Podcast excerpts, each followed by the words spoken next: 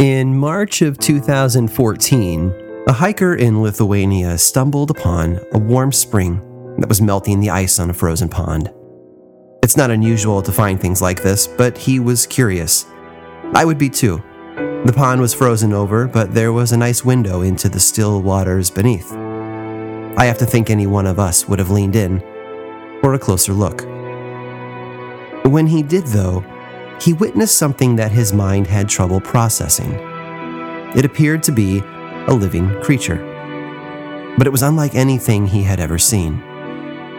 Thankfully, we live in a very connected, very digital age, and he used his phone to take a short video. I have no idea what the creature was or if it even was a living thing at all, and I'm not going to discuss it today or tell you more stories about similar sightings because there aren't any. It was a one off, a random occurrence that had never happened before and would probably never happen again. Some stories are like that. Sometimes we bump into something new with no history or record of events to lend it pedigree or validity. And those stories frustrate me. Other stories, though, go deep. Some legends have been told for centuries. Some creatures have been sighted by hundreds of people over the years. And each new sighting lends credence to its story. Even if it's all made up, or just one big misunderstanding, these layers upon layers of story seem to somehow give life to the creatures they describe.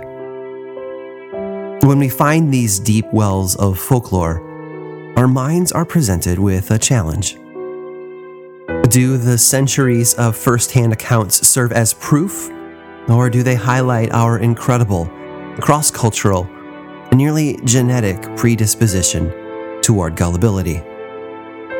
Few places challenge us to such a degree as the Pine Barrens of southern New Jersey.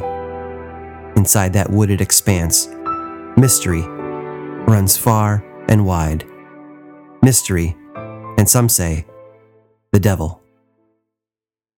I'm Aaron Mahnke, and this is Lore.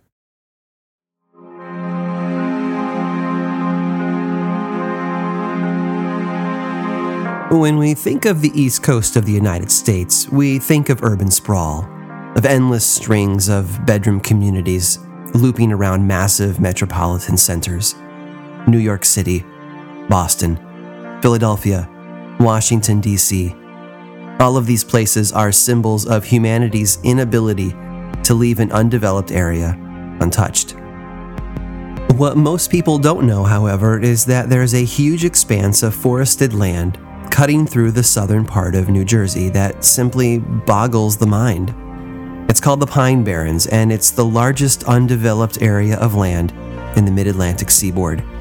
Seriously, this place is massive. There are 1.1 million acres of forest, and beneath it all are underground aquifers that are estimated to contain over 17 trillion gallons of the purest drinking water in the country. As you might imagine, such a massive area of untouched land comes with its own treasure chest of mythical creatures and frightening folklore. The local Lenape tribe of Native Americans tell stories of the Menetetek, the wood dwarves who live in the forest, a local version of the global Little People legend. There are other creatures rumored to exist in the pines, including Big Red Eye, the Hoboken Monkey Man, undocumented species of large cats, the Cape May sea serpent, and the lizard man of Great Meadows. New Jersey, you see, is full of monsters. But hovering over them all like a patriarch perched at the top of an ornate family tree is something that has haunted the pines for nearly 300 years. The original story goes something like this In 1735, one Mrs. Shroud of Leeds Point, New Jersey, became pregnant with her 13th child. According to the legend, Mrs. Shroud secretly wished that this child would be a devil or demon child. Sure enough, when the child was born, it was misshapen and malformed. Mrs. Shroud kept the deformed child in her home, sheltered from the curious eyes of the community. But on a dark and stormy night, because bad things only ever happen on dark and stormy nights, of course, the child's arms turned to wings and it escaped, flying up and out through the chimney. Mrs. Shroud never saw her devil child again. That's the story, or at least one version of it. A more prominent legend identifies the mother as Mrs. Leeds, not a Mrs. Shroud from Leeds, who is from the Burlington area of New Jersey. Mrs. Leeds, according to the legend, had dabbled in witchcraft despite her Quaker beliefs, and this hobby of hers made the old women attending her birth more than a little uneasy.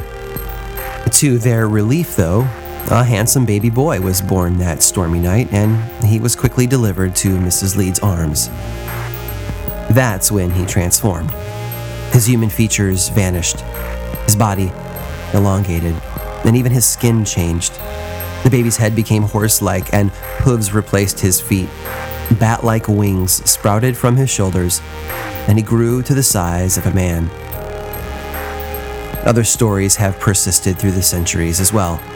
One claimed that the monster was the result of a treasonous relationship between a colonial Leeds Point girl and a British soldier, while another story tells of a gypsy curse. There seems to have been no town or county in the Pines area without its own version of the story, many of them very wildly. But one thing united them all the description of the creature. In all the stories, it was some sort of hybrid or mutation of a normal animal. Most of the stories describe it in the same terms head like a horse, wings like a bat, clawed hands, long serpent tail, and legs like a deer. In some accounts, the creature is almost dragon like. Coincidentally, the Lenape tribe refers to the Pines area as Popuessing, a word that means the place of the dragon. Swedish explorers even named the area Drakekill, kill being the Dutch word for river, and Drake meaning dragon. Whatever the truth is behind the origins of this legend, and whatever its core features really are, the people of the Pines were united in what they called it the Jersey Devil. And this devil was more than just a story that was passed from person to person. Over the centuries that followed, countless eyewitness reports surfaced that seemed to point toward one overwhelming conclusion the Jersey Devil was real.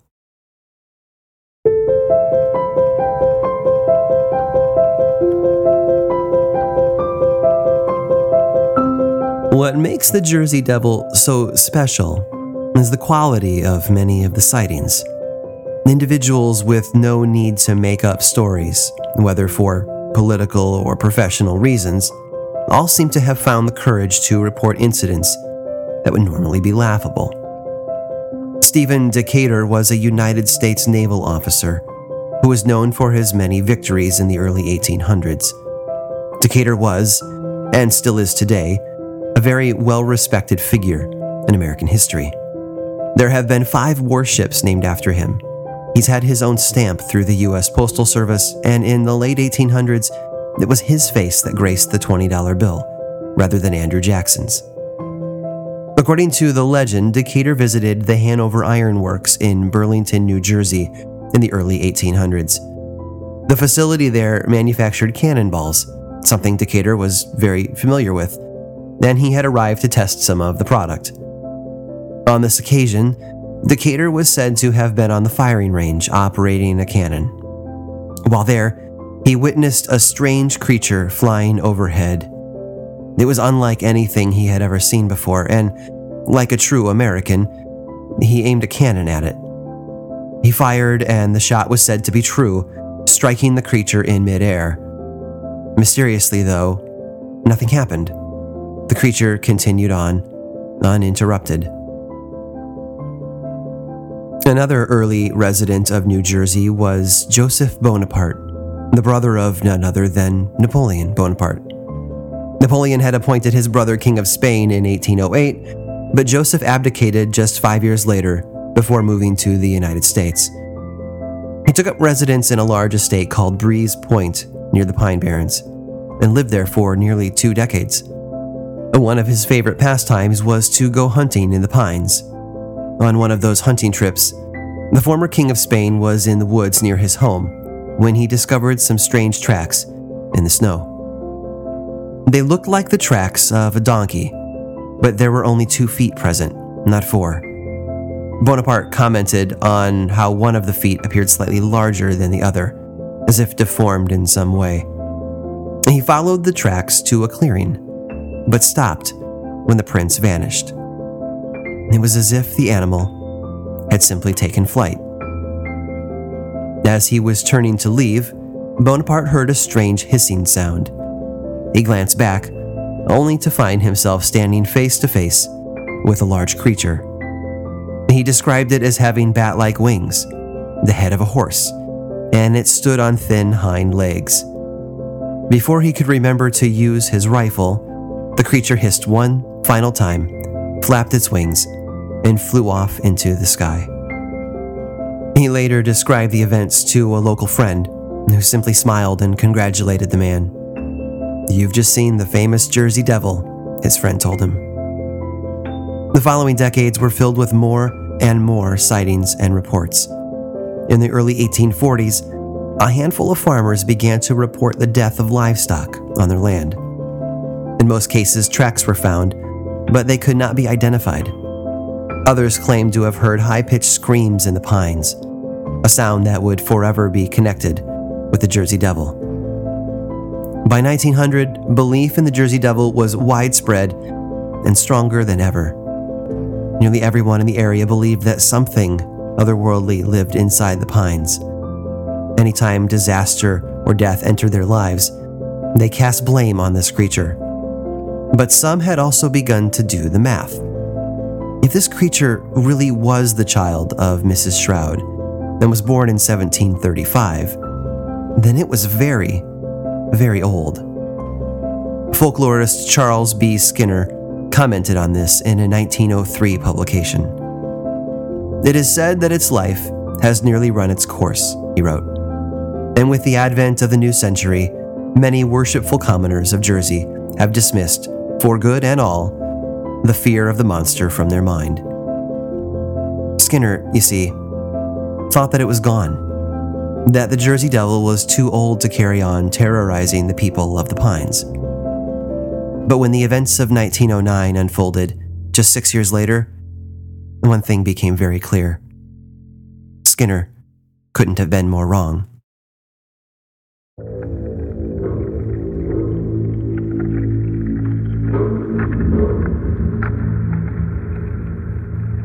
January 1909 was a busy month for the Jersey Devil.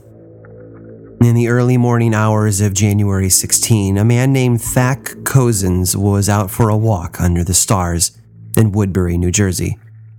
A sound caught his attention, and he glanced up only to see a large dark shape fly past. Cozzens recalled noticing that the creature's eyes glowed bright red. 26 miles away that same early morning, in the town of Bristol, Pennsylvania, a number of people reported seeing a similar creature. One eyewitness, a police officer named James Sackville, actually fired his handgun at it without effect. E.W. Minster, the town postmaster, also saw the flying thing, and according to him, it also unleashed a high pitched scream. When the sun rose that morning, several people reported finding strange hoofprints in the snow. No one could identify the kind of creature who would leave such tracks. Just one day later, on the 17th, unusual hoofprints were found in the snow outside the home of the Loudons in Burlington, New Jersey. The tracks surrounded their trash can, which had been knocked over, and rummaged through. Other people found tracks on their rooftops. Trails were followed into streets where the tracks would simply vanish. The Burlington police tried tracking the creature with the help of hunting dogs, but the dogs refused to follow the trails. At 2:30 in the morning on Tuesday the 19th, a Mr. and Mrs. Evans were asleep in bed in Gloucester, New Jersey, when a scream awoke them. They both climbed out of bed and approached their window, and then stopped, paralyzed by fear. There, on the roof of their shed, stood a creature unlike anything they had ever laid eyes on. According to Mr. Evans, it was roughly three feet tall and had the head of a horse. It walked on two legs and held smaller, claw like hands against its chest. The leathery wings were still present, as was the long, serpentine tail. The couple managed to frighten the creature away after watching it for nearly 10 minutes. Later that day, professional hunters were called in to attempt to track the creature, but they had no success. The following day brought more of the same. A Burlington police officer was the first to see the creature, followed by a local minister. A hunting party that was formed to track the beast claimed they watched it fly toward Moorestown. And in Moorestown, it was seen at Mount Cemetery. From there, it was seen to fly toward Riverside, and there, hoofprints were found in a cluster around a dead puppy. A day later, an entire trolley full of passengers in Clementon watched a winged creature circle above them. The Black Hawk Social Club reported their own sighting, and when a Collingswood fireman saw one up close, he turned his hose on the creature, chasing it off. Later that night, a woman named Mrs. Sorbinsky of Camden heard a noise outside in the dark. She grabbed her broom and stepped out, only to find the mysterious beast trying to catch her dog. Mrs. Sorbinsky beat at the creature with her broom until it released the dog and flew away. When the crowd gathered as a result of her screaming, they all claimed to see the creature off in the distance.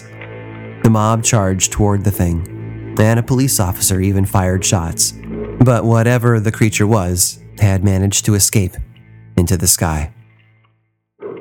The creature made a few more random appearances across New Jersey during late January of that year, but it was one final sighting in February that leaves many questions to be answered. An employee of a local electric railroad was out working on the tracks when he saw what he later described as the Jersey Devil flying overhead. He claimed to have watched the creature fly into one of the overhead electrical wires, generating an explosion large enough to melt the metal tracks directly underneath. A search was made, but no body was found.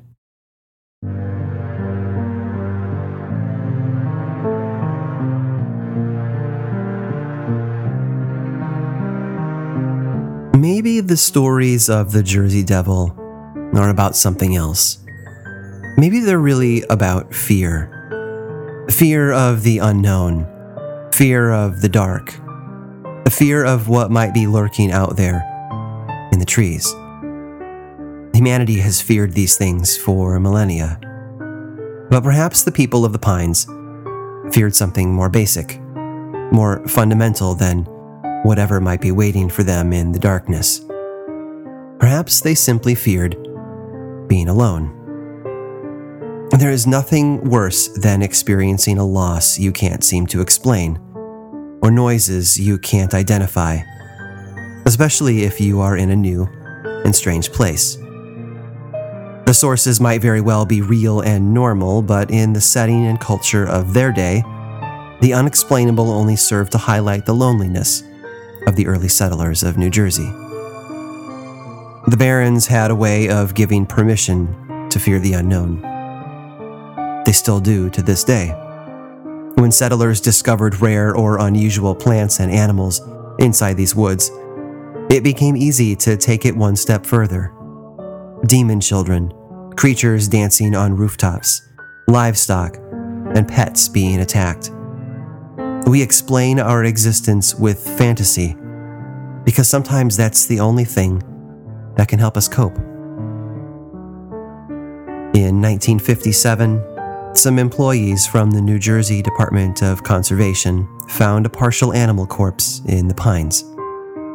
It was a mangled collection of feathers, mammal bones, and long hind legs that appeared to have been burned or scorched. It might be logical to assume that the creature that flew into the electrical wires in 1909 had literally crashed and burned. only to be discovered decades later. They might, in fact, sound like the creature was gone for good. But in 1987, an unidentified woman in Vineland, New Jersey reported that her German Shepherd had been killed during the night. The dog had been torn to pieces and dragged over 25 feet from the end of its chain. The only evidence the authorities could find around the body were hoofprints.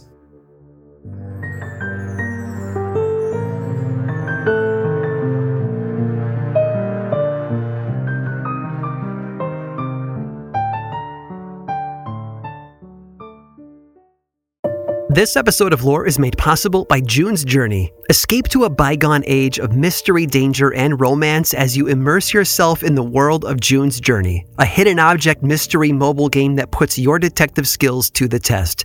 Play as June Parker and investigate beautifully detailed scenes of the 1920s whilst uncovering the mystery of her sister's murder. With hundreds of mind teasing puzzles, the next clue is always within reach collect scraps of information to fill your photo album, and learn more about each character. Plus, you can chat and play with or against other players by joining a detective club. You'll even get the chance to play in a detective league to put your skills to the test. I'm willing to bet that, like me, you work crazy hours and are desperately in need of easy ways to relax. I love that I can open up June's journey and dig in for a little while, searching for hidden objects, fine tuning my sense of observation, and enjoying the gorgeous artwork are all so, so helpful in letting me unwind. Mystery, danger, and romance. Where will each new chapter take you? Relax and lose yourself in this captivating quest of mystery, murder, and romance. Can you crack the case? Download June's Journey for free today on iOS and Android.